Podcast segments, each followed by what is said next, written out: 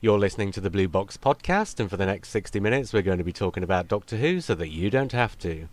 Josh, would you like to fire up the Fortunizer and tell us which season of Doctor Who we are going to be talking about today? Okay, Fortunizer is going, and it's coming to a stop, and the season we're going to do today is.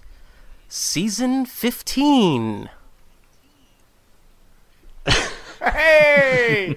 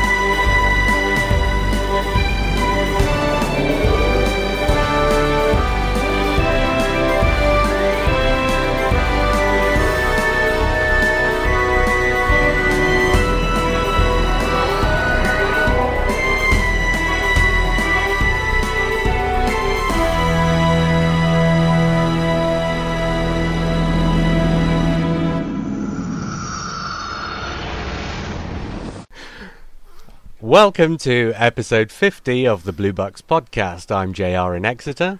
I am Stephen in Edmonton. I'm Josh in Boston. And I'm Mark in Exeter.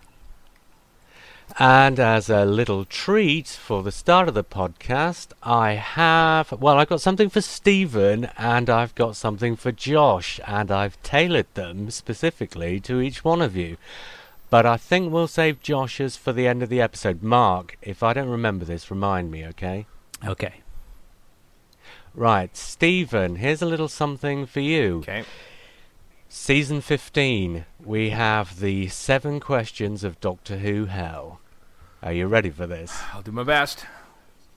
Okay, question one. What was the serial code for Horror of Fang Rock? 4V. Didn't even okay, blink. which episode? No, he didn't, did he? I didn't think he would. Which episode in season 15 achieved the highest chart position? Oh, crap. Image of the Fendahl, episode 2. I have no idea. Uh, it's Horror of Fang Rock, part 4. Oh, wow. and it and it came in at 23rd. That's the highest. Uh, that's the highest chart position that uh, was achieved during season 15. Okay, question three. Which story achieved the lowest average viewing figure? You're worse than Andrew Smith. Um, I'm pretty bad. I'm going to say Underworld. It was Image of the Fendahl. 7.8 million average. Okay, you'll get this next one. Alright. Which story, question four, which story had the serial code 4W? this is the Sunmakers. Thanks. Thanks. Very good. Thanks for reaffirming the notion that I am a one-trick pony. This is well, I was hoping you'd at least guess some of the others. You've got three more questions, Alright. all on viewing figures, but you may guess them. viewing figures and production codes. Okay, good. Well, if you uh, well, if you remember back to the last question before the last serial code question, that might be a help with this one. Question five: Which story achieved the lowest average chart position? I'm going to have to say Image of the Fendahl. Very good. Brilliant. That, Uh, that wasn't left on a platter for me at all. No.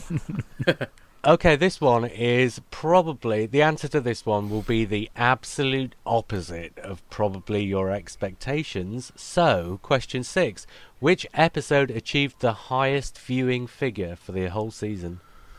Um, I'm gonna say Underworld Part Four. Very good, it was indeed. Wow. 11.7 million. That's a complete. Eleven point seven watched Underworld. Wow. Oh, yeah, 11. man. Whereas It is an all-time Image of the classic. Fendahl. Well.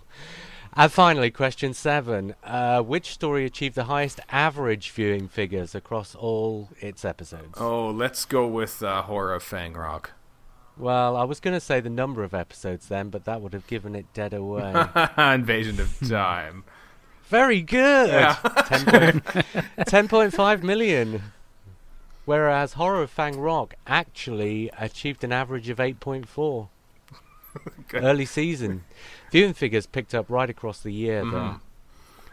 I, I'm Anyway. It's a shame that you didn't do the uh, uh, the season 16 because there's that weird misnomer. I think Power of Kroll, um, part two got 12.6 million, and part three got something like 6.3. It literally halved. Oh yeah, yeah, Yeah, it did, but the, didn't it? but the fact that Power of Kroll, like, there's this one week jump that everyone decided we have to see what happens to Rohm-Dutt in this episode. That everyone in, in England had to tune. Oh, in it was probably it was probably snowing or something, and nobody could leave their house. I'm thinking, yeah, there's probably some strike or something on ITV or whatever. Yeah, that sounds more likely. yeah.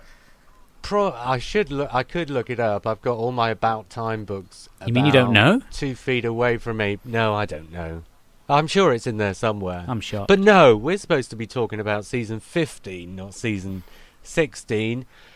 Um, before we get into the stories, because what we've done is what we always do, we've voted them in our order of preference, and then we should talk about them in reverse order. But before we do, seeing as we're all coming at this from different parts of the world, I think we should just take a moment to talk about how we actually first saw these stories, because I think probably the four of us will have seen them in different ways. Josh, for example, you would have been in America, and was it the case at the time you saw these episodes that you had the first four seasons of Tom Baker on a loop? So after Yep. Invasion of Time, you looped right back to Robot. Yes, that is absolutely correct. Uh, I watched uh, Doctor Who from about 1981 on, um, a little bit with some uh, w- with some interruption in there. I think I got to see one part on a Friday and then the next part on a Friday, but started to fall in love with the show enough for my parents to let me watch it more.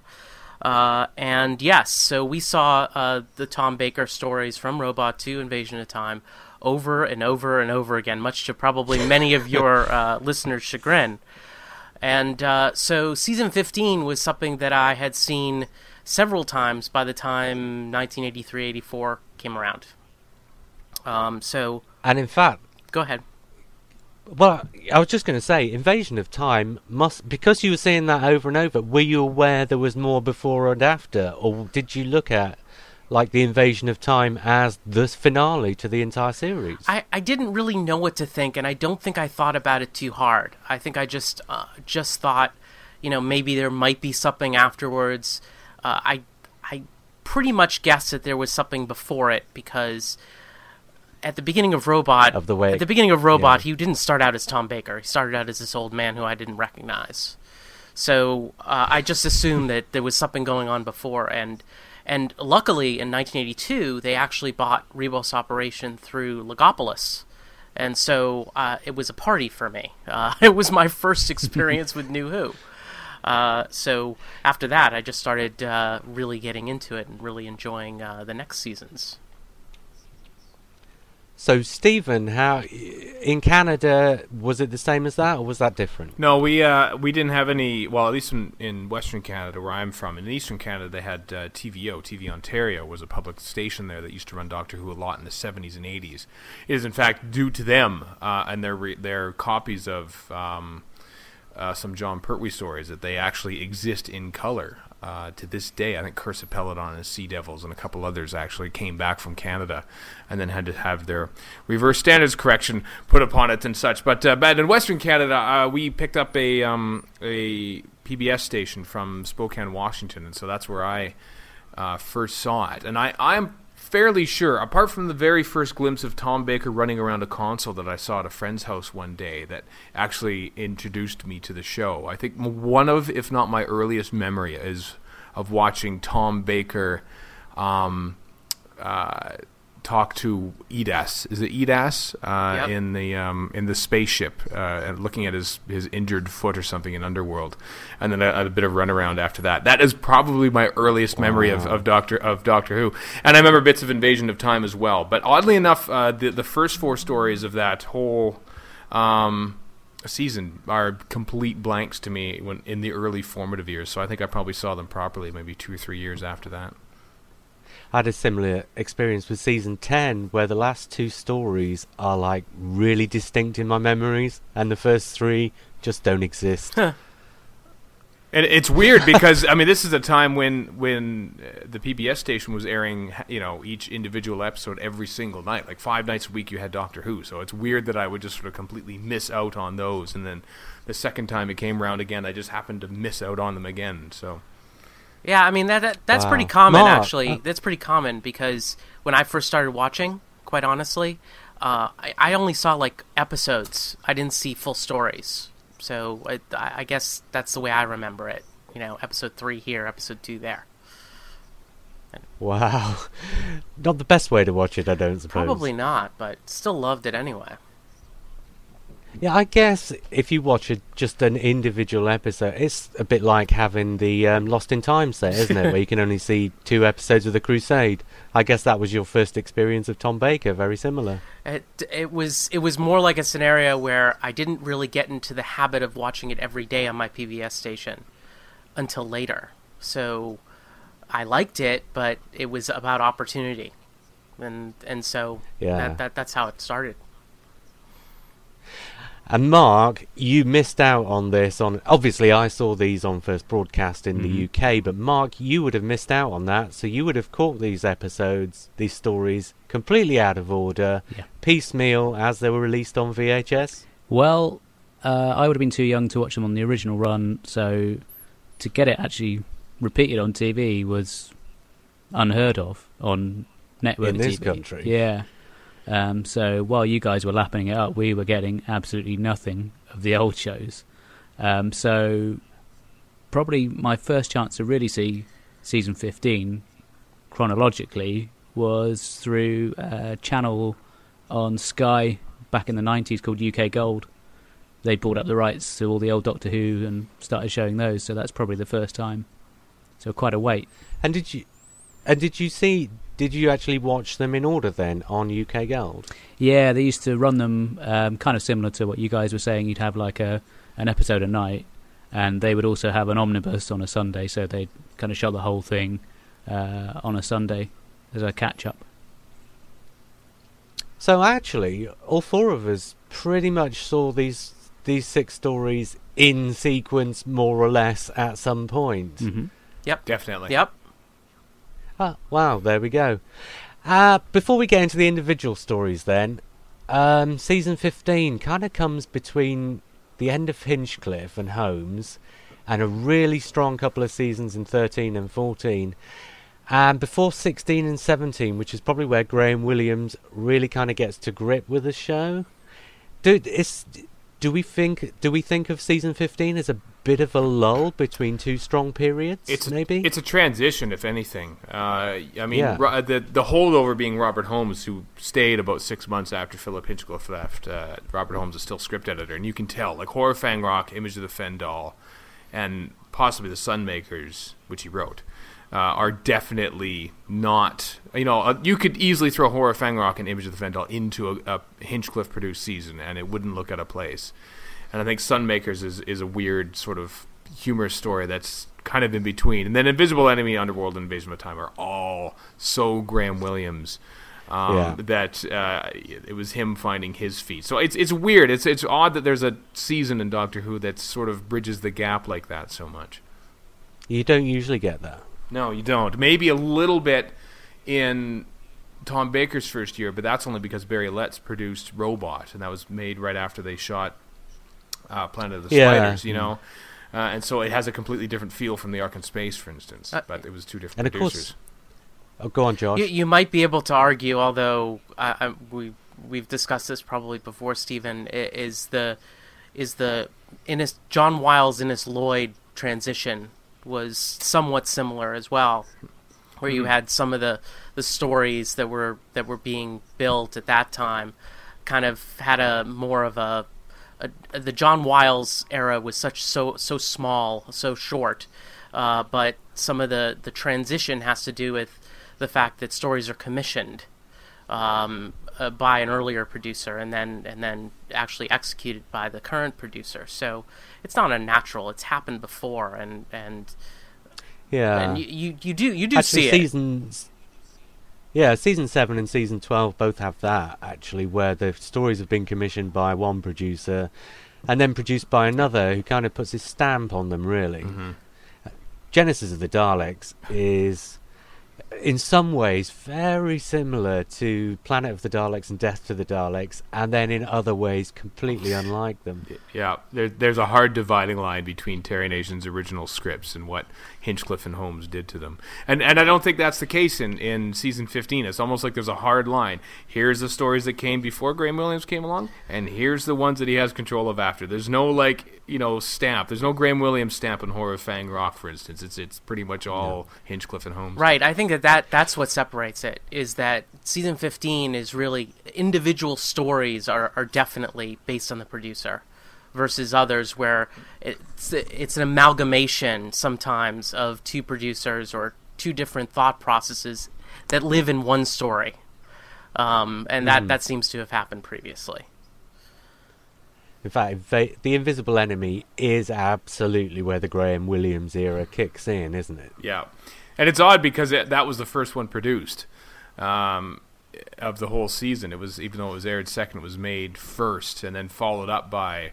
Um, I know the production codes, but I don't know the alphabet VWX. So, uh, of a horror Fang Rock, Sunmakers, and Image of the Fendahl. It's a weird production schedule in that in that season, and that there's completely different styles. Um, you know, back and forth for the first four stories before they settle down into the Williams era with Underworld and an Invasion of Time. Right, I guess we should talk about the stories, otherwise we're never going to get around to it, are we? Um, the voting. Well, the story that we voted into last place, and two of us put this as our least favourite story, but not everybody, and it was Underworld. And Stephen, I'm going to come to you first because you actually put that among your three favourite stories. And it might be because, as we discussed, it was the, my very first memory of Doctor Who, and to poo-poo that would be like to poo-poo my entire love of the show. I mean, if I hated, if I hated something that I watched for the first time, why did I bother watching it? But Yeah. it's, um, I think what I like most about it is, I mean, there's everyone says, "Oh, it looks terrible with all the blue screen," but the fact that they actually tried it and you know believe they could get away with it because I think they shot I don't know sixty percent of the thing on on CSO uh, on, Yeah. on a normal studio shoot. Like they they produced so much in so short amount of time that is just unheard of by today's production standards. And and some of them was kind of I mean they're actually trying to like sort of move the camera along. And try to move along the set at the same time. It wasn't like scene sync in Meglos. They didn't have that technology yet, and I think it's it's just the the uh, the plucky nature of them trying to get by when the budget cuts were just completely ravaging Doctor Who at this time. Hinchcliffe really got out at the best time he possibly could, and the model shots are fantastic.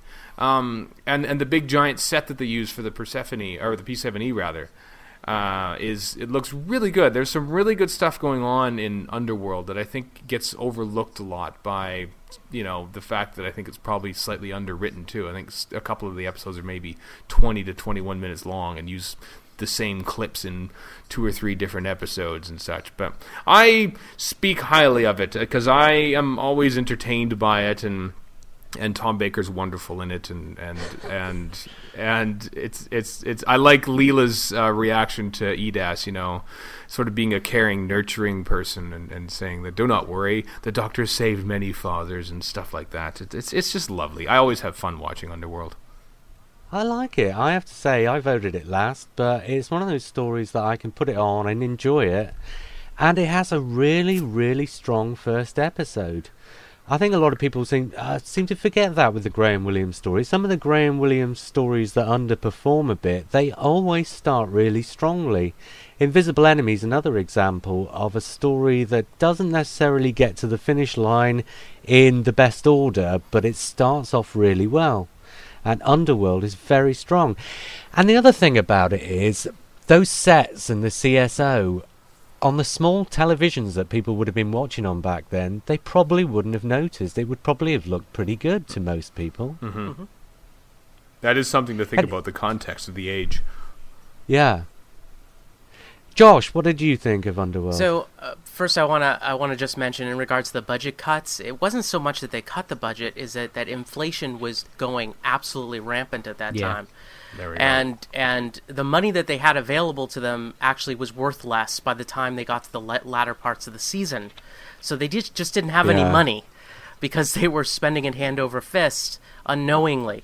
Um, anyway, in regards to Underworld, I agree with you, Jr. In that Underworld, it it has a special place in my heart. It, I don't have any major issues with Underworld. I don't have any major issues with many of the stories in this season, and we'll get to Invisible Enemy in a little while. But, um, but it, it's it, it's a it's fun. It, it's a fun story. It's got a really great message, and I, I'm I think I'm on record. I love stories that have great messages attached to them, uh, and I, I love the the the connection to the Time Lords on this one. Uh, it, we we've we've we've shifted into talking a little bit more about the Time Lords versus versus before, and this one.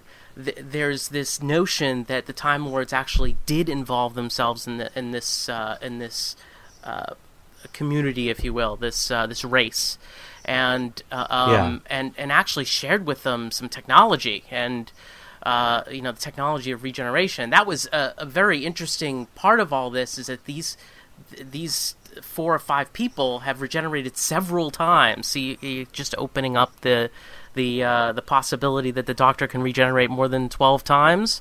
Well, they certainly did that. The minions of Minos certainly uh, regenerated several times um, uh, for over hundred thousand years or whatever it was. And uh, and you're right. So that all came like in that first part. Uh, and once they once they got down to the planet, I think as a kid, I think I started to lose my understanding of what was going on because it seemed to me that this new planet was being created around around this ship, and suddenly we've got this underworld, and we've got all. I mean, it was just very confusing at that point to me. Um, It's a Bob Baker and Dave Martin after all, so you can't exactly expect the science to make a lot of sense. it it was kind of messy in that way, and but you expect at least uh, eleven or twelve year old to at least appreciate it or, or or or understand it at their level, and I had issues with it even back then. Uh, but but but I liked it. I, I mean, I, I I like the idea behind it, and and uh, I I like I like happy endings, and it appears to be there was a nice happy ending to that. Um, And there's some great sequences in it as well. Is it the the episode two cliffhanger where Tom Baker, the gas? yeah. Yeah, whatever he- blows can be Oh, sucked. Yeah. Yes. yeah, that's really really creepy. I find every time I watch it. I like his little, uh, you know, with the with the scarf going back and forth right in front of his face. I have that I have that picture in my mind of him doing that. Yeah. Mark, go on. Um, I don't hate it. I just had to vote in order of my preference, and this just happened to be the one that I like the least.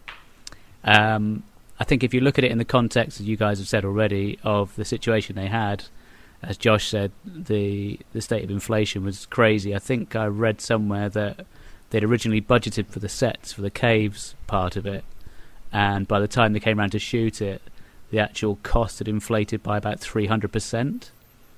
So the fact they've got Crazy. anything on screen at all is incredible, and I think uh, the guys who actually put it on screen deserve a lot of credit. Um, yeah, it it looks a bit wobbly. The the blue screen doesn't always work, but um, yeah, to get something watchable on the screen, I think is commendable. And of course, you do watch it on such a ruddy great telly, Mark. Ah, it's not that big. it needs to be seen on a very small telly. Yeah, in Josh, the you context of actually- the day. Yeah. Josh, you brought up something quite interesting that actually makes me think of Doctor Who now. The continuity of the Time Lords at the time. I think between seasons 13 and 7 13 and 16 probably. There's a lot of Time Lord continuity going into those stories. I suppose it starts with Genesis, where you hardly go more than a couple of stories without some kind of a mention of them. Oh yeah, I mean, and uh, it, it's interesting because it's actually it started way well back before then, and Uh, when Jon Pertwee was on Earth, really right? When the when Yeah. the third Doctor was on Earth, and and uh, when they had the money to actually bring them to another planet, the the Time Lords were interfering. Okay, That's right. Yes, of course. they're, I mean they're supposed to not be interfering. We never interfere, but they really do. No. but the thing is, once you get out into space, you'd kind of ex- well, I, I, I think you would kind of expect that to get left behind. But then you've got Brain of Morbius, mm-hmm. and obviously before that, Genesis of the Daleks, and this story that all add to the mythos of the Time Lords, and they seem to be getting mentioned all over the place. And then you've got Deadly Assassin and the Invasion of Time. Oh yeah, and uh, you know what? And it actually continues on where the Doctor's doing things for the Time Lords at times, even as late as Colin Baker in Attack of the Cybermen. Um, it could it could be argued, Unless we should forget the two Doctors. and the two Doctors, yes.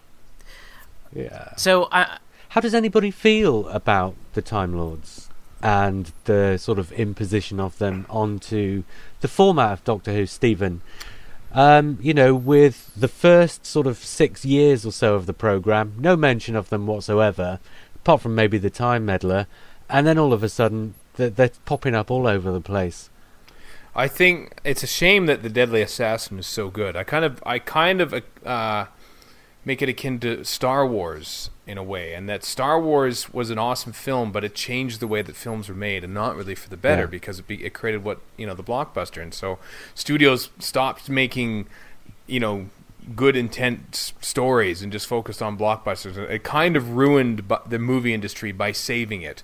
And the Deadly Assassin did sort of the same thing for the Time Lords. It was such a wonderful story and created this huge mythos and and uh, and you know legends uh, in that one. St- I mean, we're still quoting the thirteen uh, regenerations today. Yeah. It's a throwaway way line by Erik Chitty.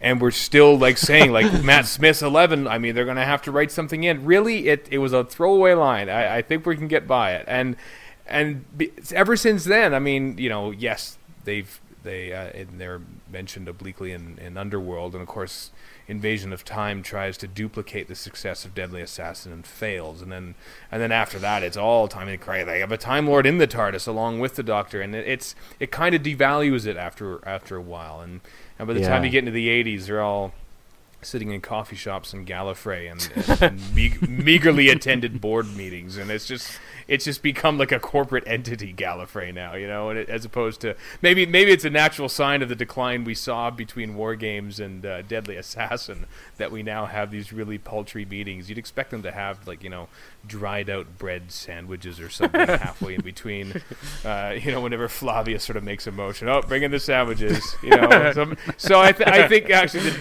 the on-screen uh, nature of of Gallifrey is sort of represents the you know my on-screen enthusiasm with them being there. So it's it's a shame, but it kind of had to happen. You know, Mark and I are going to be talking about Arc of Infinity next week. I wish. And you I think-. Yeah, I think we're actually going to be both rather nicer about it than you probably would be. Hmm. Uh, yeah, I'm. I'm. I. I don't know what you're going to say about it, but I'm going to say that you're probably going to give it a glowing review compared to what I would. Well, even if it's not glowing, it'll be glowing compared to that. Look, we were going to do the next two stories up, Drew, and I tossed a coin, and they came out in one particular order, but I'm going to reverse that order and talk about the Invasion of Time next. Came joint fourth, but the Invasion of Time, seen as we're on the Time Lords. And the thing was, it was never supposed to be a Time Lord story. No, what was the story behind this thing? Because I'm I get confused over the years with this one. I have to admit into into why it was made the way it was, and the killer the killer cats of Geng Singh or something like that. Yeah, And- yeah. yeah. Because it, it, it was that the original thing. There's supposed to be some strange cats, and I heard there was. I'm gonna have to watch the DVD again because I think a lot of the DVD production notes de- debunk a lot of myths that I had sort of believed over the past thirty odd years regarding the story. But it it, Oh, I'm, it, it again I'm probably only going to repeat the myths. Okay, well, because it again was another one of those, you know, I think uh, industrial action was really thwarting them, Yeah. and I think they the script fell through as well. So they had to basically, um, and they didn't have the studio time. They lost because of strikes, so they had to shoot it at some disused hospital on OB video. Um, which is a remarkable Yeah. job, really. I mean, at the time, as, as a kid, I was thinking, look at these awesome long corridors and strange IKEA chairs in them, and you know, Sontarans running down them, and and I, I didn't even mind the brick interior of the TARDIS, to be honest. I thought that was kind of cool too. Um, but when you're when you're tiny, you don't notice the change between you know um, videotape and film. oh no, no, no, So it- we're bred Doctor Who fans. We find that out pretty damn quick. Oh, really? oh yeah. I gotta, I gotta say, when I first saw it, and I would have been probably, I don't know, nine, I guess, something like that, eight or nine, and I, I didn't know the difference between the VT and the film, and those sections at the end in the TARDIS, I just thought, wow, they've built this huge TARDIS. Oh, I see. I see. Yeah, yeah. I wouldn't have known o- OB video either. You know, just like the massive, No. huge theater set they built for Talons of Weng-Chiang. Isn't that wonderful what they did with the money back then? Yeah, yeah. But the the other point is, of course, that there was never supposed to be a strictly Time Lord story in this season, and then when the Killer Cats of Geng Singh or whatever it was did fall through, and they were supposed to be filming that at Wembley Stadium. Mm-hmm. Yeah, I heard that. Yeah, They were supposed to that would've- fill it up with killer cats. Yeah. Yeah, can- what, what would Earth would that have looked like? Or would it have been a set like the one at the end of uh, Greatest Show in the Galaxy of the amphitheater? and some rocks in a tent. Tent. Yes. yeah, parking lot. Just about three dozen seats pretending to be Wembley Stadium. But that that's the amazing thing. The Deadly Assassin suddenly gets this sequel, which is The Invasion of Time, which is written—I can't remember. I don't know what the law on this thing is, but it was written in just a few days as a replacement for something else that they were apparently, according to one source, never going to film. And then, according to somebody else, it was on the cards right until the last minute. Whatever, either way, Invasion of Time at the very last minute becomes a sequel to Deadly Assassin. And the thing that really strikes me about that is because they got in so quickly with a sequel to Deadly Assassin, all of a sudden that sets a template for Time Lord stories being something of a standard for the series. Whereas if the invasion of time had never happened and Deadly Assassin had never got that sequel, I wonder if further down the line they ever would have made things like Arc of Infinity, or whether it would just have been forgotten and left behind with the Deadly Assassin. Yeah. Who, That's a very good point. Oh. You know, and the fact that they actually had the Panopticon set was pretty much the deciding factor to, to make this. Well, what set do we have? We have the invasion of. We have the Panopticon. Let's do a story around that, and done. You're right. That's interesting. I never thought about that. No, well, this is kind of how I tend to sort of think about the program. Josh, were you about to say something? No, I was just going to agree with that. I, I'm, I, who knows if they would have taken it another direction? I don't. I, I think that Invasion of Time falls under the same uh, uh, definition as Underworld does. It was it was done at the very last minute. It was done with no money. Um, it was done with several barriers in their way, including the industrial action that was taking place, and and it was a story that they could film.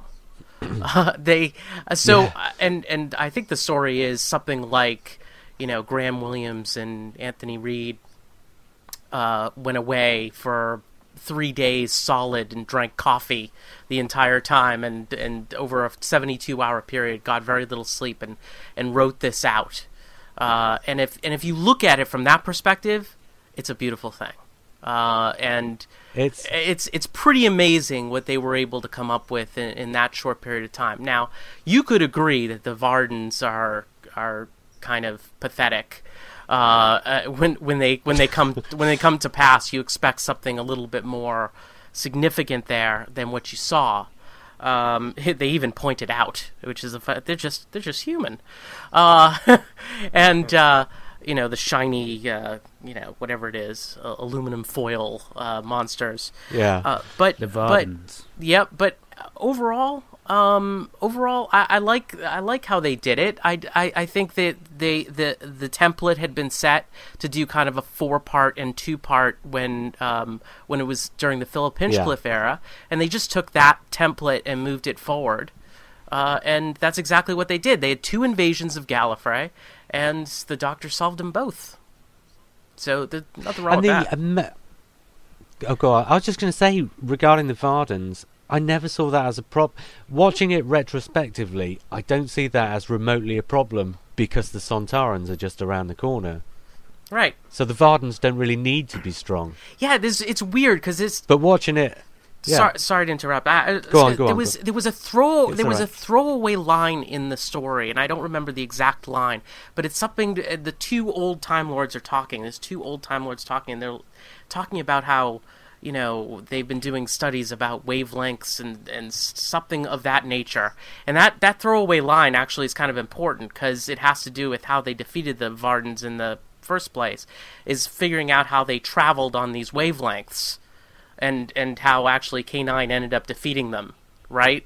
Was you know, a- and it was it was as a kid you're like, ah, why didn't they just do that in the first place? Uh, God, why couldn't they get that information out? And one last thing I'll say about um, uh, is Tom Baker in this story, and how he had to portray him himself as you know evil Tom Baker, evil Fourth Doctor, and it's something that bothered me as a kid. But as I look back on it as an adult watching it, uh, I mean he really he played it off perfectly, and the idea was that he they were reading his mind, so he had to either think about nothing or think about you know the negative things, the evil things, being evil, right? Yeah. So I thought that that In was fact, interesting. Go on. You know, given that Tom Baker is kind of famous for playing up once you get Graham Williams in charge, the the performance he gives in The Invasion of Time is pretty astonishing, really. Oh yeah. No, I mean no Mark, doubt about it. Go uh, ahead, go on, Mark. sorry. Go ahead, Mark. Yeah, um, you mentioned about the putting it in the same category as Underworld. Um, I think I remember reading somewhere that Graham Williams and Tom Baker went to see Star Wars when it came out, and that was actually at the same time that they were producing these. And it must have been quite a depressing thing for Graham Williams walking out of the cinema having seen that and going back to what budget he had to work with and try and produce something that would look good on the screen. So again, you know, it's it's a, applauding their ability to get something out. Um, yeah, it's quite quirky looking at it now. The whole thing of using the hospital as the interior of the TARDIS. Um, but like you said before, and you just kind of accept it when you're younger, and you watch these things, and you know, you just go along At with the it. time, I remember at the time being it seemed completely natural. yeah, Go I on, remember sorry. thinking the Sontaran was quite freaky. That when he takes off his helmet, and you've got those weird. I don't know what they did with his eyes. It just looked different from the the ones that came later, That's Very just how. Derek Deadman looked. Yeah. and that voice as well. He's not wearing a no, mask. he isn't. That's how he looks in real life. They didn't have to put any makeup on him at all. And the whole You have Cockney watch the Sontaran making thing, of. that was a bit odd. Yeah, To but see what as a oh, yeah. as a kid, uh, I, I I remember seeing the cliffhanger to episode four and thinking this was just about the coolest thing I had ever seen at that Yeah. point. Uh, You know, because uh, Josh, you mentioned the the the hard, you know, the four part, the two part story. There has never been a harder line drawn. There's the theme music almost kicks in. Yeah. Um, when the when the second two part story kicks in, but when the Sontarans came down those steps and just, oh my god, this is the best story ever. You know. Yes, yes. It was just, I mean, it was just a story for kids. I mean, you got Time Lords, you got fighting and arrows and stuff, and uh, and then all of a sudden the Sontarans show up for the last two episodes, which basically just turns into a runaround. But but it's fun. And you know, the They talk. People talk about that cliffhanger episode one of Earthshock. People talk about that all the time. But Invasion of Time, you've already had four episodes before they turn up. That's a real shocker. yeah, you don't expect it. You so No, you don't. expect That's them. right. Yeah. That music. What was it? Yeah. What was the music, Steven? Wow, Wow, wow, wow, wow, wow, like It's that. just- yeah, good stuff by Dudley. there. Yes. Moving on, everybody's favourite story. Uh, the one that tied with the Invasion of Time in our voting is, I say everybody's favourite story. I'm going to get a few groans now, I think. The Invisible Enemy. But look, I have very, very fond memories of The Invisible Enemy. I absolutely adored that when I first saw it, when it was first on. Well, that's good for you, Jan. That's great. Yeah, I don't adore it now. it's apart from the introduction of K9, which of course astonishingly is in the second episode. I think that first episode is really, really spooky. Probably even more so than the first episode of Image of the Fendahl, which is famously the spooky one. But there's something about the Doctor and Leela wandering around this almost deserted base on the planet of this moon over Saturn or wherever it was. And it's just lots of big empty rooms, and they don't know who's been taken over and who hasn't been taken over. It's if that had been a film, if that had been a movie, that would have been a really spooky, grown-up science fiction movie. Not too far removed from things like Alien, in fact. hmm And and it looks fantastic. I mean, I know I'm focusing on the uh, the visual aspect of Doctor Who, it seems, but but uh, I think the Graham Williams era was had some really great model photography, and there's some fantastic stuff, like legitimately fantastic model work. And uh, when the the shuttle sort of arrives and um, and is transported underneath the, the base and everything. And it it brought me to mind when you mentioned that um, that Tom Baker and Graham Williams went to see Star Wars and sort of walked out of the cinema going, "Well, that's there's a future sci-fi right there." And I remember Mat Irvine, uh, who did the visual effects on Invisible Enemy, said that we could, you know, we could do one shot basically that will look as good as Star Wars, but that will be it for the budget. We cannot do Yeah. 200 more shots like they have in Star Wars. And so I think they they put a lot of money into some of the model stuff, but I think other elements of the Invisible Enemy are sort of let down. Although some great sets, I think there's some great sets. At least at the start of the story, perhaps Yeah. not not when they get to the, uh, you know, the hospital in space. Hmm. In fact, you know, it all becomes a bit of a disappointment then. But you know, for the kids, then you've got K9 turning up. Yeah. Which is never a bad thing. No. And then episode three is like Deadly Assassin all over again. Episode three of the Invisible Enemy takes place almost entirely inside Tom Baker's head. Mm. Well, that's a that's a Bob Baker, Dave Martin thing, where they, every every episode of their four part stories, they seem to have to have set in a different place. You know, like episode one's on the uh, the base on Titan, two is in the hospital, three is in the doctor's mind, four is back on the base again. You know, it does the same thing in Hand of Fear. Um, yeah, yeah. you know, where it's in hospital, power plant, power plant, then back on Kastria. Designers must have hated them, you know, given the amount of money they had to do of building three entirely different worlds. And it's it's not a surprise that by episode three or four, all the money's run out and they can't build any more sets for for the Bristol boys and their stories. Yeah. They must have seen Keys of Marinus just one time too many when they were kids. exactly. Yeah. JR, you said Josh, it would have made a good movie. Go on, sir. You said it would I have made a think it good would, movie. I- Yeah. Have you not seen the Fantastic Yeah. Voyage? Well, yeah. That's only one episode, though. I think the whole of The Invisible Enemy, in fact, in certain ways, it reminds me of the Star Wars stories. You look at something like Empire Strikes Back or Return of the Jedi, and you've got three distinct locations, each for about half an hour. It's not that far removed from what um, Bob Baker and Dave Martin did with The Invisible Enemy. And a hospital in space. Very Star Wars kind of a setting. Yeah. They were And- they were ideas people, that's for sure. They had Mm. big Yeah. ideas for the show, and then their budget kind of brought them back down to earth. Yeah. May the Force be with Josh, you. It's not as catchy go as uh, Contact has been made. exactly. Well, that's another Bob Baker and Dave Or Martin the quest thing. is the quest. Yeah, the quest is the quest. Uh, Eldrad must live. Yep.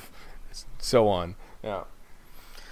That's a weird thing they do, actually. Did they do that in the Pertwee stories? They don't really, do they? Um. The Claws of Axos. Trying to think. Yeah, as we all scanned back through our minds. Yeah. Um, the three doctors, not so much. Yeah, I think it just sort of became a Tom Baker thing. Even they they had a thing with language. Even the uh, on the set on the uh, like station is spelled out more phonetically than it is properly. right, Oh, yeah. You know, which I thought was just a stupid mistake at the time, but apparently wasn't intentional. And then and then you understand and all these other various different uh, language quirks that uh, the South Africans in uh, Oh, yeah, experiment yeah. are Yeah. talking about. So yeah, they've always had a thing with language.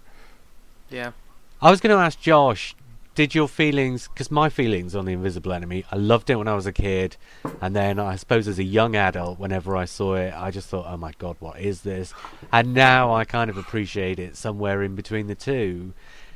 Is that a story? And are there stories in this season, but not necessarily in this season, where you have, you know, your feelings change over time in that kind of a way? Well, as a kid, I didn't I didn't like any story where the doctor was incapacitated for a long period of time. Uh, I just I liked it when the doctor was in control. So uh, that's probably one of the reasons I didn't like this when I was a kid. And I don't like the doctor pointing a gun at Leela. That bothered me as well as a kid. Uh, it it was just I don't know, and uh, I just have this picture in my head of um, Tom Baker and Louise Jameson, you know, with the wind going in their face. You know, where are we going now, Doctor? To the world of fantasy, Leela. I just felt like it was like Doug Henning, you know, meets, uh, you know, I don't know. I was just, it was just very, uh, um, the, it was a little over the top there. Uh, so as as a kid, you know, that's the reason I didn't like it that much. I never was a big fan of K9, but I think that it worked in this story. Um, I just, I just, I always put myself in the story and what I would do and what I would think, and I always felt for Leela in this story because I think that she, um, you know, she was she was the reject, obviously, um, Yeah. and uh, you know, she she had a You always diffi- feel for the hot chick in the skimpy outfit, don't yeah, you? Yeah, I do. Yeah, well, there's nothing wrong. So as an adult, as an adult, I you know I I think I like it even a little less. Uh, but that's probably because uh, uh, probably because many of the same reasons. And I I just thought that the set of uh, uh, was uh, a sort of attempt inside the Doctor's mind was a little bit weak. Uh, but you know, overall, I'll If only. I'll take I'll take this story over many. Trust me. Um, I was going to say, if only they'd been able to build the inside of the Doctor's mind with the same kind of money they had for Planet of Evil. Can you imagine what it would have yeah, looked like it would have looked amazing. And I, I mean, I'll, I'll say this: that as an adult, and we'll talk about Image of the Fendahl later. But as an adult, you asked me about season six, 15 as a whole. Um, many of the season 15 stories I appreciate a lot more as an adult than I did as a kid, and that says a lot because I loved them as a kid. I guess it's watching later Doctor Who or earlier Doctor Who that makes me appreciate it that much. And no specific story in mind, by the way. I'll say that as an overall. No, it's a. It's a funny old season. I can't. I, you know, th- there's a part of my mind that can't get to grips with season 15 that says, you know, season 14 is amazingly strong, season 16 is amazingly strong, and season 15 is just so inconsistent. But the stories, I do enjoy the stories. Yeah. I I love. I mean, today. I mean, I'll watch Image of the Fendahl many times. I love Image of the Fendahl. We'll we'll get to that in a minute. But it it's just the some of these stories have that dual ability to get the kid involved and get the adult involved. And when you have those types of stories in any season of Doctor Who, then then it will translate as an adult as it did as a kid. And that's absolutely what they're trying to. Well, what they have been trying to do these days, obviously, of course. Right. Anyway, let's let's uh, move on to the story we collectively voted our third favourite of season 15. Although for two of you, you jointly voted it second favourite of season 15. Can you guess what it is? Image. Image of the Fendahl. No, it's the s- no, The it's the Sunmakers. Sunmakers. I've got the chart in front of me, so I didn't bother guessing. That's why I re- I recused from the contest. Time Lord. Yeah.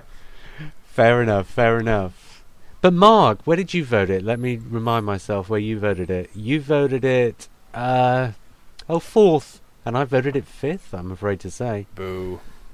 I know Boo. it's I know it's Robert Holmes and I know it's fun and it's funny and it's quite scathing and he kind of he puts a lot into the characters but the one thing about the Sunmakers that I can never get over is that it's just a lot of people standing around in rooms and corridors and not an awful lot else. Not that I don't enjoy it, I just think I enjoy the other stories more, perhaps for the variety. Yeah, it's not one I find Anyway, I go back yeah. to very often. Yeah, a lot of the stories will stand repeated viewings, especially because I'm a nerd and that's the kind of thing I tend to do. Uh, but yeah, I just I don't know. There's something about the Sunmakers. It just didn't quite grab me. And yet it's got a great, again, a great first episode, a great opening on the roof of that building. With the port, yeah, with Yeah. Port Cordo almost jumping off. Yeah, suicide. That's this. This is how the Graham Williams uh, era lightened up. You know, They're one of two. One of two. One is assisted suicide, about which we'll talk about later. Yeah. Uh, and and this and this one is where Cordo nearly jumps off the roof, and of course where they uh, eventually throw the uh, Yeah, the the guy at the end. Yeah, at the end. It's really Oh, bloodthirsty in a way. Uh, the, this episode three cliffhanger where Leela is about to be boiled to death. Yeah. Boy, in gas, you know, and the and the collector is like, oh, I think, oh, this is where I get the first feeling of job satisfaction, you know, and he's just it's like, wow, this is crazy. He's a great character. He is, and but- also Yeah, Gatherer Hade. Gatherer Hade. Your Oh my God, sagacity.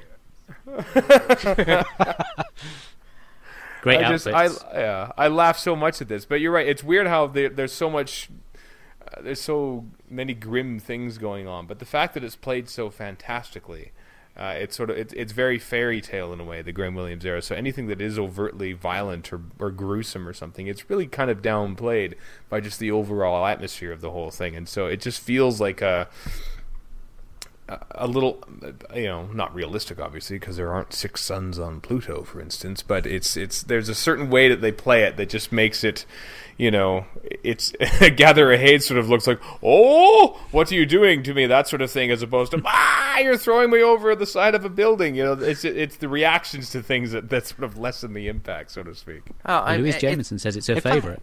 Yeah, it does. Yeah, she does. I mean, it's it's in the Graham Williams era. You find there's a lot of political and economic, and uh, it's it's interesting because I think that, that that was trying to veer the audience into an older audience, and this one, the adults really appreciate this one because of the subtle uh, messages inside of it. You know, with the uh, with the tax man, etc.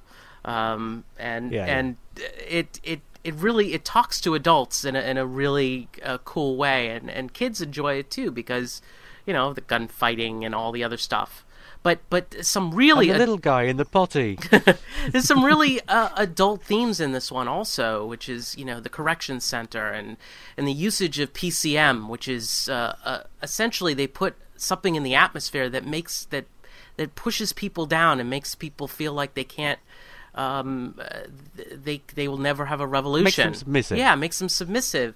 The, these are all really adult themes, uh, and and things that probably pass by the kid who's watching it uh, more than more than other types of stories that we've seen in the past.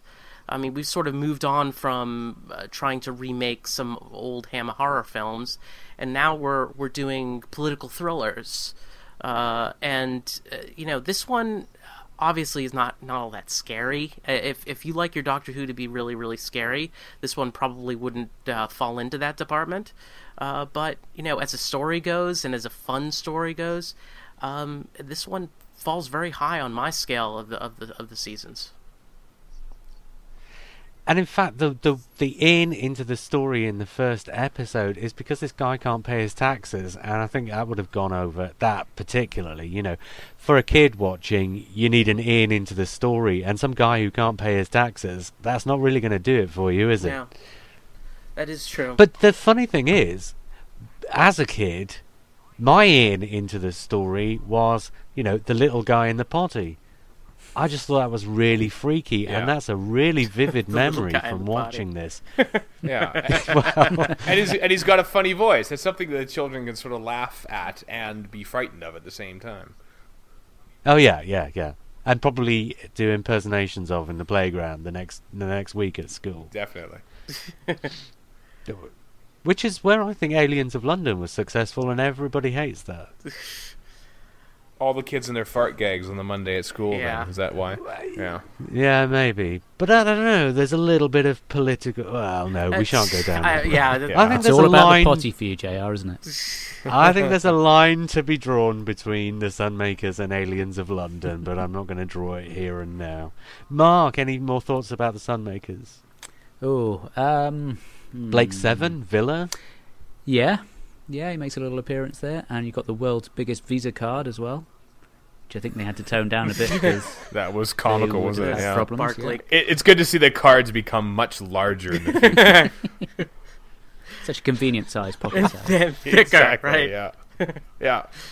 Like And bricks. world's- Have you got your credit brick with you? Yes, I happen to. Dislocated my got a- shoulder pulling it out of my wallet, but I've got it.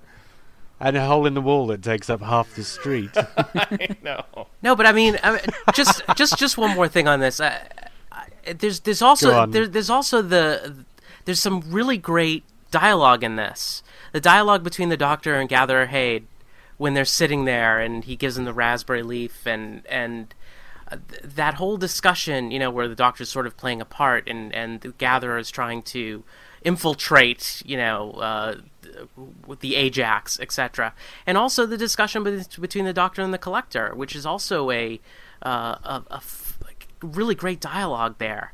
Uh, lots of great Robert Robert Holmes goodness in this one, and you have to appreciate that. Yeah, but sadly, of course, this was this it was Robert Holmes kind of coming to the end of his inspiration. Really, if it hadn't been for the fact that he'd had this sudden tax bill that he hadn't been expecting, I wonder what he would have made of this story. because if you take that stuff out, there's not a lot left, really, is there? Well, not so much. Well, uh, but Doctor Who needed to talk about taxes in some sort of way. It was it was kind of cool. It was a good platform, I thought, for him. Well, I mean, I, I would probably argue that that you know there there are several ways to to take over a, a people, and and one way is economic, and I I, I think that that's mm-hmm. that's a an area where they they've never they've never gone to. It, it's always been with guns, and in this case, it wasn't. Yeah, yeah. It wasn't. It was you know taxing them to death. Yeah, it wasn't evil, just greed. Yeah. That's the only, that was what was driving yeah. him. You know. Yeah. I think I think actually that says a lot about the Graham Williams era as a whole because if you look through seasons 16 and 17 there's a lot less outright villainy and an awful lot less monsters than you had been getting for the past decade in Doctor Who. All of a sudden the stories become a far greyer area, I think, and I think that pretty much sums up Graham Williams as a whole really, with the odd exception of course. Mm. Mm-hmm. Mm-hmm. But I mean, even if you look at City of Death, Scaroth's not doing it because he's a villain. He's doing it because he wants to put his race back together. Which you is know, admirable that, enough. A, it's admirable enough yeah. to, for Romana to sort of buy into it for a few minutes. There's a whole that that that that seems to me to be a theme of Graham Williams, particularly. That's one a theme that I associate with his era. But anyway, let's move on mm-hmm. to the story we voted second, which was Image of the Fendahl. And that was largely because of me and Mark, actually. Stephen, you voted that second to last. It has never been a story to register with me, and, and, and I saw I said I saw Underworld Invasion of Time relatively young, like bits of of, of, of the stories. I never saw them front to back. Um, and then I sort of eventually watched all the stories in order, and then eventually came up. I sort of ended my classic series run almost with uh, watching st- uh, season fifteen. Oddly enough, as a nice little bookend. Um, and so, Image of the Fendahl, I don't have any childhood memories of that, oddly enough. And so, I, I honestly don't have many vivid recollections even now of of that story, other than it being really dark and spooky and, and, and somewhat refreshingly slow, slower paced. And um, and there was a cool atmosphere to it. But at the end, I have no idea what's going on. It's just Wanda Ventham in gold paint, appearing and disappearing in corridors and sort of waving her arms about, and and not really sure what's going on. All of a sudden, there's a big giant implosion, and the thing ends. And, and then you've got your assisted suicide as well. then you've got your assisted suicide. It is so dark. Oh my heavens! This story is so desperately dark, and anything that it does, even down to the possession of poor. Uh, poor Thea um, Ransom. Is that her name? Yep. I can't remember. Now. Yep. Yeah, yeah. Um, Do you think this was maybe a story too far for Chris Boucher? Because I think, in spite of some production problems, maybe with The Face of Evil, I think his first two scripts were really strong. And this one, although there are some really nice scenes and some really well drawn characters, it doesn't quite hang together like those first two. Crisp, uh, there's that yeah, there's that odd scene where odd few minutes where the Doctor and Leela hop on the TARDIS for whatever reason to discover Planet 14 and then come back. It's a strange little detour from the story. I think Chris Boucher's um, main strength in anything that he's written, possibly more so than anyone else who's ever written in Doctor Who, quite frankly, is is, is interaction between characters. You you watch Robots of Death, and um, it's not a surprise that they've made audios later on. Was it? Uh, um, Blake Seven audios that are sort of take place in the in the Robots of Death universe because the interaction between characters in Blake Seven is very similar to Robots of Death. It's very similar to Star Cops, which he ra- uh, he made in the in the mid to late '80s. And here there's slightly less, but there's there's some great little dialogue between um, uh, Adam Colby and uh, and and Max and the others. Like the the people in the house there have some great little connection there, and it just seems natural and witty and, and neat. But the the story around it doesn't quite hold together. But I, I think I watch Chris Boucher's scripts mostly for the character interactions.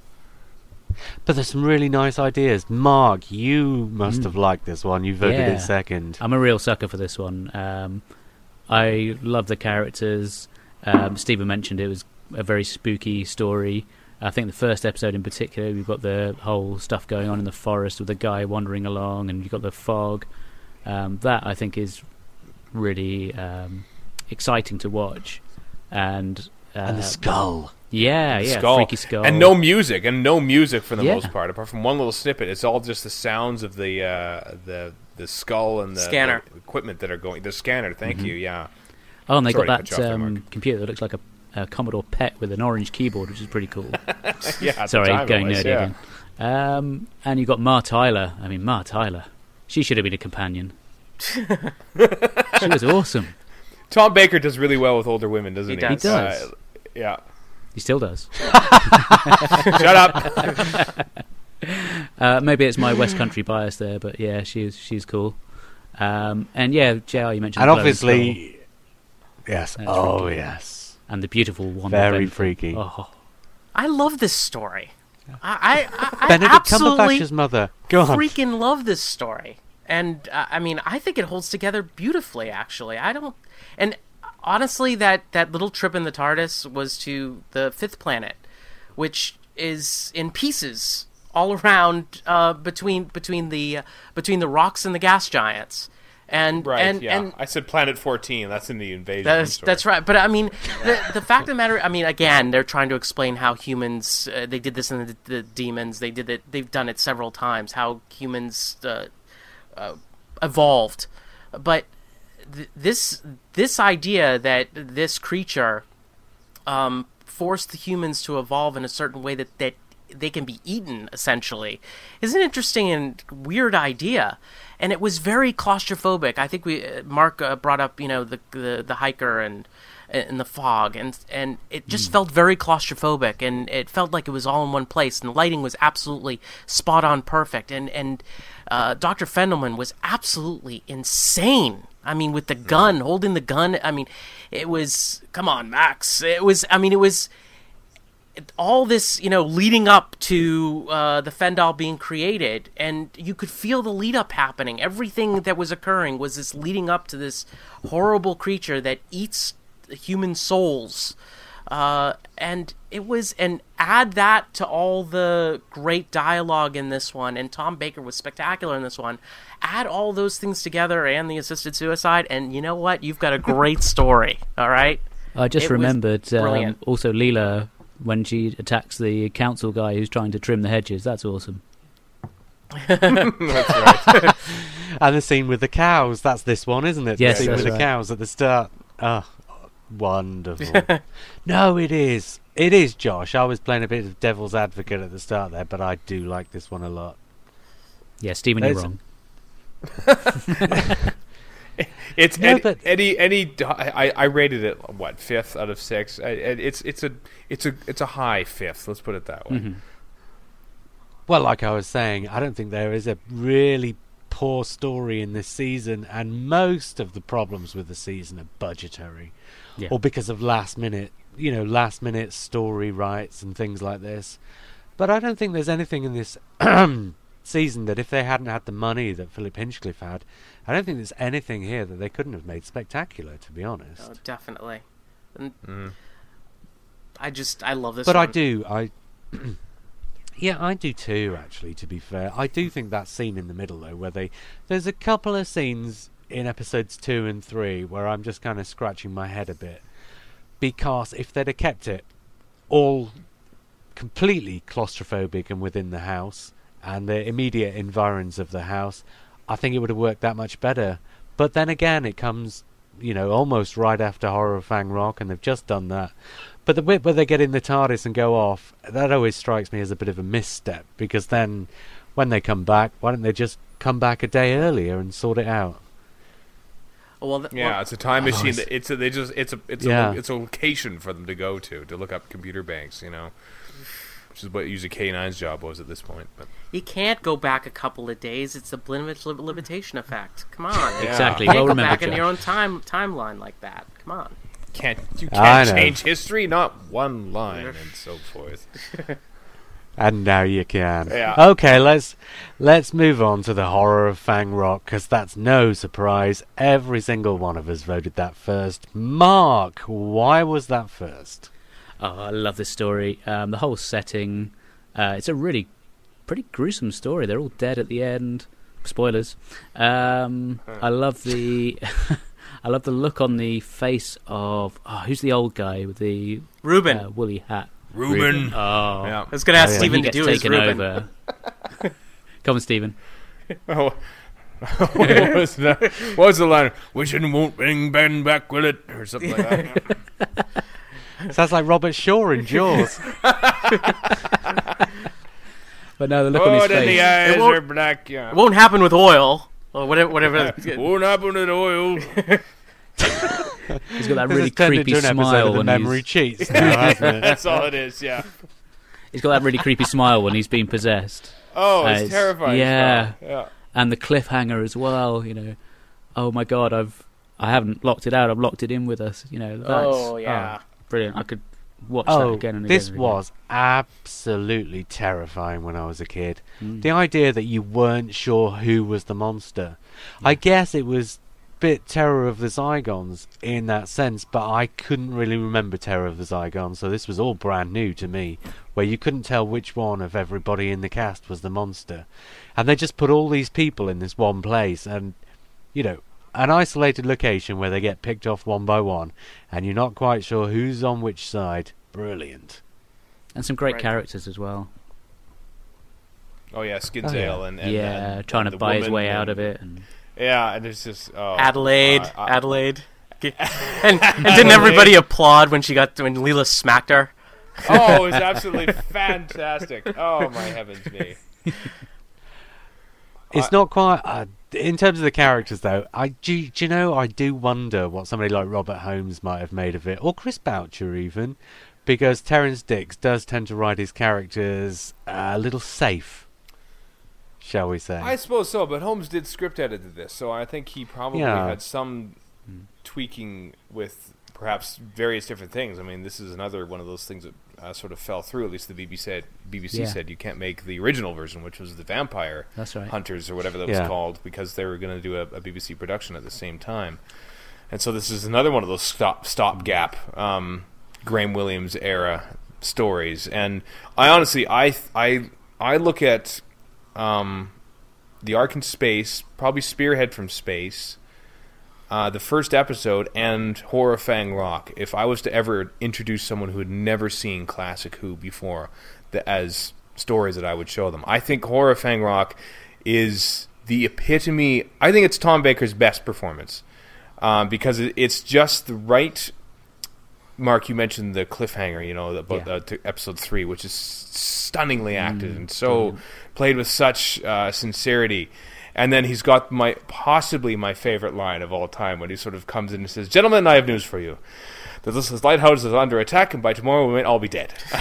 just, not, just the way he delivers it, he delivers bad news in an entertaining fashion. And he's just he's note perfect, and the fact that everything takes place in a lighthouse, one location, um, and there's this this constant sound of like the foghorn going and it's just there the atmosphere and the mood and and you know it's all shut up in Birmingham. So everyone was was doing their level best to try to impress the uh, the London BBC people to see that yes we can do it too. So I think this I think the production is probably even a little better. I don't think they could do it that way all the time but because the adrenaline was going and and the need to prove themselves was there I thought it looked real really really good and, and Paddy Russell did a fantastic job at directing I was just going to mention her. You that know. was astonishing what she did, considering. Yeah, because I mean, most of the, I mean, the round sets. You know, you are limited by the size of sets that you have, and especially up in the lamp room where it's clear and you can't really, you can't play with camera angles that much. And it's it was just a stunning production. I, I if I had to choose my uh, top ten stories in Doctor Who, I'd have a hard time keeping this one out. I agree. And the best thing about showing this one to a newcomer is you don't get to see the Rutan until three and a half episodes in. Exactly. you know, and, and even then, it, they, they do a pretty good job at disguising the fact that it is just sort of a bundle of bubble wrap, you know, and they put some video effects on it and put a cool voice and the interaction between him and Tom Baker when he calls him Oyster Face and such, you know, it's it's there's they're they're they do a great job of covering up its deficiencies. And everyone was begging out to come back, I think. You know, in the modern series, I'd love to see what they would do with them. Yeah, I know. Yeah, I, I, I want to. I want to see.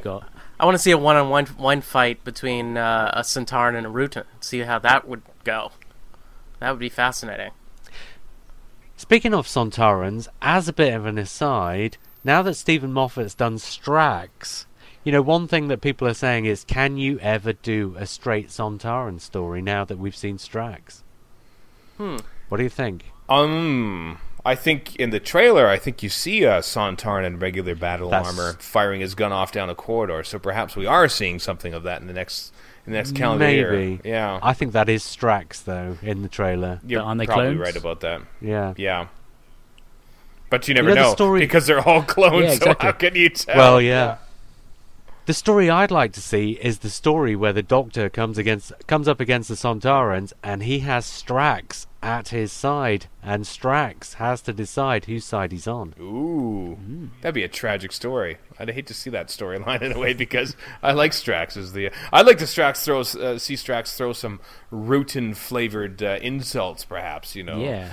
to humans about what are you a stupid? Are you a human or are you Rutan or something like that, or you know, because they they sort of forgot their war, or perhaps in my opinion, Strax never really even saw the war between the Rutans and the Sontarans, and sort of been working as a nurse for most of his life that he doesn't quite understand it. Probably has. Yeah. He talks so much about the glory of death. Uh, but you get the feeling that until he actually died himself, he'd never really seen it. No, yeah, yeah, that is. It's. I'm enjoying it less than I had anticipated. Yeah. yes. Any more thoughts on Horror of Fang Rock, anyone? Apart from how wonderful it is. it's lovely. There you go. Agreed. I like Oh, the little um, the quote at the end from the um, poem as they leave. I think that just Oh, Ballad finishes- of yeah, Flannan Isle, yeah. yeah. Oh, it's And just it- wonderful. I could Well, watch it again guys, now. hmm Me too. Actually, I'm, I'm getting all like, oh, remember that scene too? yeah, that's that. I like this format. I like this format of going through it uh, in order of favorites. so then we end on a high. And we go, why wasn't season 15 excellent? If we'd ended on something like Invisible Enemy or Underworld, for some of you going, oh, what a terrible year for Doctor Who. Yeah, imagine if we'd done it the other way around. That would have been Oh, what a downer. exactly. Oh. God, can you imagine doing season 19 and finishing with Time Flight? Perish the thought.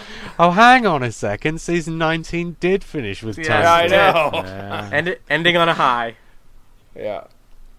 Speaking of ending on a high, um, well, I guess that's it for season 15, but I did promise a surprise for Josh before the end of the episode, Oh, did I Oh, not? boy, yes.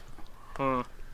Well, Stephen had his surprise at the start of the episode, but you've got one coming up now, Josh. Okay. So, we do this thing on the Blue Box podcast called On the Spot, don't we, Mark? yeah, it's an original idea. um, where did the idea originally come from, Mark? I think it came from uh, Doctor Who M- MHC. They have this thing called the cutaway cheats, Stop it. Yes. and then somebody it. else That's copied it. it. Stop it. We have this thing, Josh, where we uh, pick somebody, usually at random, but tonight I've picked you. Okay. And we pick a story, usually at random, but tonight I've selected one especially for you. Okay. And you have 60 uninterrupted seconds to talk about that story. you can say whatever you like. Uh-oh. You can talk about your memories of it. You can say whether you like it. Or if you mark, you can just list the people who were in it. Josh, It's that'd true, be me it's too, true. just so you know. Yep. Okay. But here you go, Josh. You have 60 seconds on the Happiness Patrol oh, starting you've now. got to be kidding me. The Happiness Patrol. Helen A. and and Fifi, the best part of Happiness Patrol. Um, is that the right one? Yeah. Uh, Yes, yeah. Okay. Uh, so the Happiness Patrol is uh, is one of not my favorite stories during not one of my favorite eras, and uh, it's Stephen Wyatt's story that essentially takes us to a completely other world where happiness, I'm glad you're happy, happy, I'm glad, uh, or the other way around, and um, it uh, it it is it is paltry, very difficult for me to watch, um, and I've always had trouble with it. Um, and I always get this one confused with Paradise Towers. Do you guys get it confused with that? Yeah, I do don't- too. Oh, I, I just I, I put them both into one story, and it's very difficult for me to even chat about it because I just don't remember a whole lot of it, and that's on purpose because I've seen it several times. Uh, Well, that's fine because you've done your minute. Well done, well done. And you're obviously confused, Josh, because Stephen Wyatt wrote Paradise Towers and Graeme Curry wrote Happiness Patrol. So you've you've you've you've actually put a period on your overall impersonate uh, your overall impression of this story. They- so it worked out perfectly. they are the same person. They are. It's it's like the, it's David Agnew wrote this one. And do you know what? Listening to the memory cheats, you and I agree about so much, Josh. But I love the Happiness Patrol, Oh. and I like Paradise Towers quite a lot as well. Oh, you just want to see Mel and so swim in ends a a beautiful swimming pool. friendship. oh no, no, no! no. I I can live without that scene. Believe me. Oh my god, it's terrible. What did we say about Well, at trying to leave we- it on a high? Yeah, yeah. Oh no, for the rest of us, I enjoyed I enjoyed listening to Josh try and get through those sixty seconds. Se- it seemed it seemed like Ah. it seemed like two hours actually. Well, thank you guys for coming on the Blue Box podcast. Yes, thank you. it was you. really nice to have you on. oh, it's Thank- fantastic to be here. Thanks yeah, for inviting thank us. Thank you for inviting us. We appreciate it. Uh, yeah, it's been a great episode for me and Mark. It's been a, something a bit different. Just a bit. Uh, I got a word in edgeways. Uh, n- yeah, not always the easiest thing with the rest of us. no, that's true. Well, that's it for this week then. And next week, you and I, Mark, will be back with Lee and Simon, and we'll be talking about season 20. Yes. But for this week, thank you, Stephen, and thank you, Josh. And until next time, even if contact has been made, Don't panic. we'll speak again soon. That worked out. possibly. I was thinking, I don't know the line. Am I supposed to say something? That was just, uh, you know, that was my little nod to the mostly harmless. The harmless. Which I hope is coming back, Josh. yeah. Next couple weeks. Well, I think I think we loved will be. I think we will be uh, recording for new new Who. If we're not, I'll I'll just have to, you know, talk to myself and, and present it on on the Doctor Who Podcast Alliance. Okay. Why not? no, nobody wants nobody nobody wants to hear my voice for forty minutes, or even I ten minutes. Well, that's what. That's why I tune into the memory cheats. Oh, I thought it was Steven. Even I'm just kidding. I thought it was Steven. That's why everybody else listens. oh, It's anyway. no, Josh, it's you. Ugh. Thanks. Both. You both. Great save at the end. Uh, I, I suppose I can stop recording then, right? Oh yeah, I should stop too. yeah, I was just about to press stop. At five, four, three, two, one. Fiddlesticks. Fiddlesticks. Six. Everyone was late. Everyone was late.